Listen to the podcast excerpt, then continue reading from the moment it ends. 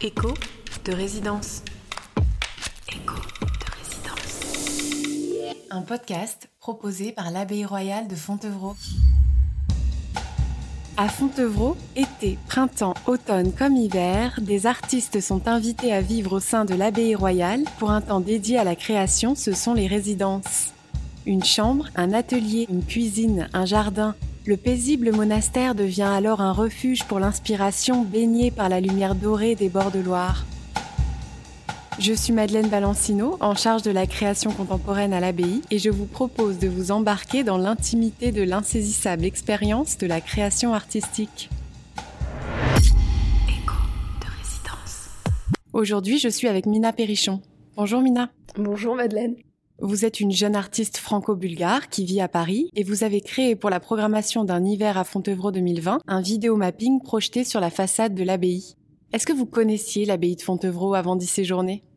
J'avais quand même du mal à me représenter ce que c'était parce que c'est quand même très très grand quoi. Je m'attendais pas à quelque chose d'aussi grand et où vraiment on peut se promener. Euh, il y a un côté un petit peu labyrinthique mais euh, euh, pouvoir se promener le soir quand il y a personne, il y a c'est c'est magique quoi. Enfin voir euh, les hirondelles, euh, les couchers de soleil, c'est très cucu quand je dis ça, mais il y a vraiment un côté syndrome de Stendhal quoi. On est choqué par la beauté du lieu et c'est difficile de ne pas créer quoi dans un espace comme ça. Tout est inspirant. le jardin les éléments architecturaux parce que bon, mon projet est dessus, donc j'y fais particulièrement attention, mais ouais.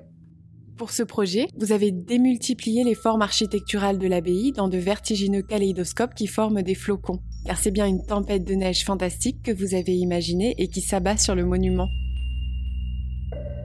Qu'est-ce qui vous plaît tant, Mina, dans la pratique du vidéo mapping?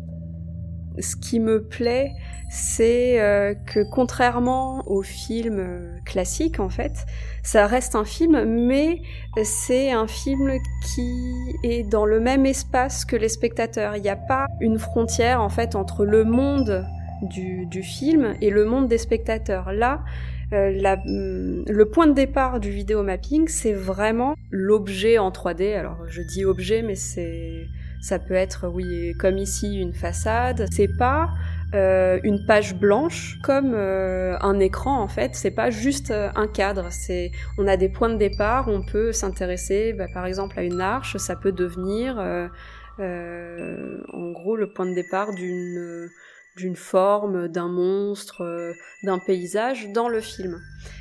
Il n'y a pas une distance comme pour un film classique.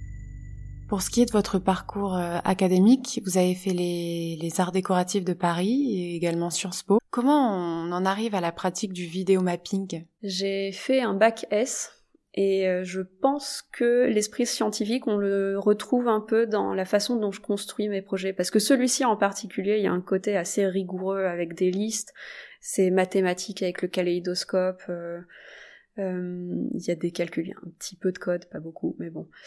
Et puis ensuite ma spécialité euh, aux arts déco qui était en animation, parce que forcément je fais, je fais de l'anime. C'est vrai que par contre la communication, Sciences Po, je sais pas. je sais pas, peut-être c'est la façon de présenter les projets, où ça on m'a plus entraîné euh, à Sciences Po, mais pas tellement dans la création quoi. Vous avez passé un mois en résidence à Fontevraud. Quelle est la différence dans votre manière de travailler ici et dans votre atelier à Paris? Alors l'espace déjà, hein, parce qu'à Paris forcément on a beaucoup moins d'espace, mais c'est vrai que euh, si à un moment euh, je, je, cale sur quelque chose, euh, quand je travaille j'en ai marre à un moment, je peux aller me promener dans le jardin et je me ressource beaucoup plus vite.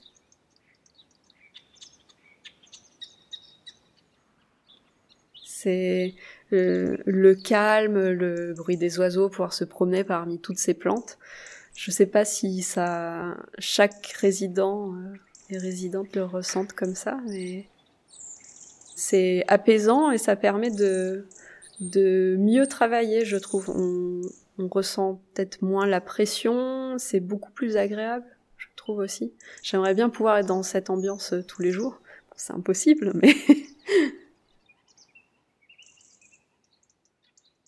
Et est-ce que vous pensez au public, Mina? Quand vous créez, euh, aux futurs regardeurs de votre œuvre?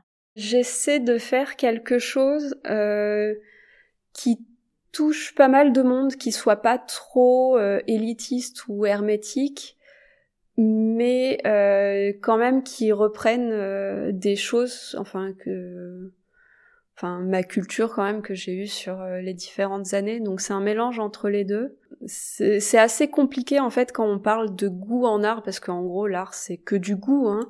Sauf que le problème c'est que le goût c'est des éléments esthétiques qui appartiennent à un groupe social en gros et c'est difficile de faire quelque chose qui soit de bon goût sans être classiste. Donc c'est un jeu. Ce qu'on fait en fait, est-ce que c'est pour nous? Est-ce que c'est pour le public? Euh, Quel public? Est-ce qu'on doit faire des choix? Est-ce que c'est éthique de faire des choix? Enfin c'est c'est compliqué. Vous êtes une artiste plasticienne. Le vidéomapping est une des cordes que vous avez à votre arc, mais pas la seule. Est-ce que le vidéomapping est un art? Je sais pas si on peut vraiment parler d'art encore, c'est un médium. J'aime bien le fait que ce soit un médium parce qu'on peut le classer dans plein de choses différentes.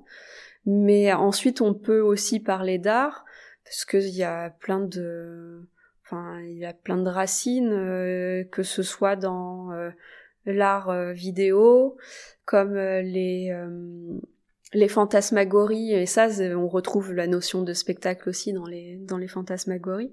on peut tirer par les cheveux, aller très très très loin.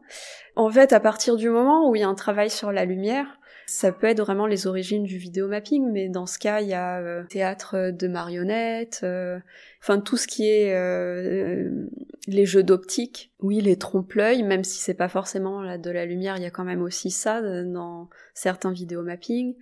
Mais quand on parle d'optique, du coup, il y a aussi l'op art, il y a le VJing, donc là, c'est le monde de la musique, enfin bon, vraiment, c'est vraiment très riche en fait comme comme médium, comme art, ouais. Pourquoi euh, devient-on artiste, Mina? Qu'est-ce qui vous a poussé à vous émanciper professionnellement dans cette voie? J'ai enfin, toujours dessiné, on va dire.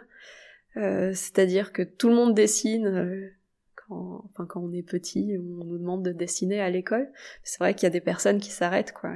J'ai continué et je sais pas. La création, ça... Mais après, euh, création, c'est vrai que euh, on sous-entend souvent l'esthétique, mais je pense que la création intellectuelle, enfin la partie vraiment conceptuelle du projet, presque plus intéressante que euh, que le dessin. En fait, le, dessin, ça a un côté plus euh, méditation, en fait, on va dire. C'est dans le le calme, le geste, c'est agréable, mais par contre, la première partie, on se demande ce qu'on va faire où il y a vraiment plus euh, l'aspect créatif quelque part, euh, où on a le cerveau qui bouillonne, il y a, moins d'esthétique, enfin, ou du moins c'est dans le cerveau, mais c'est pas dans la main, quoi. Les deux sont intéressants, et euh, l'un sans l'autre, ça peut être frustrant. Merci Mina pour ces précieuses paroles et d'avoir accepté de me servir de cobaye pour ce premier podcast Fonteuvriste. En raison de la fermeture des lieux culturels, l'œuvre n'a pas pu être montrée au public, mais nous pouvons la retrouver sur le site de l'abbaye. Chers auditeurs, merci infiniment de votre présence, même auditive, à Fontevraud, en espérant que ce premier écho de résidence vous a plu. Au prochain épisode, nous recevrons l'atelier de designer Baptiste et Jaina, qui a également enrichi le monument d'un nouveau regard que nous découvrirons ensemble. À bientôt! Écho de résidence.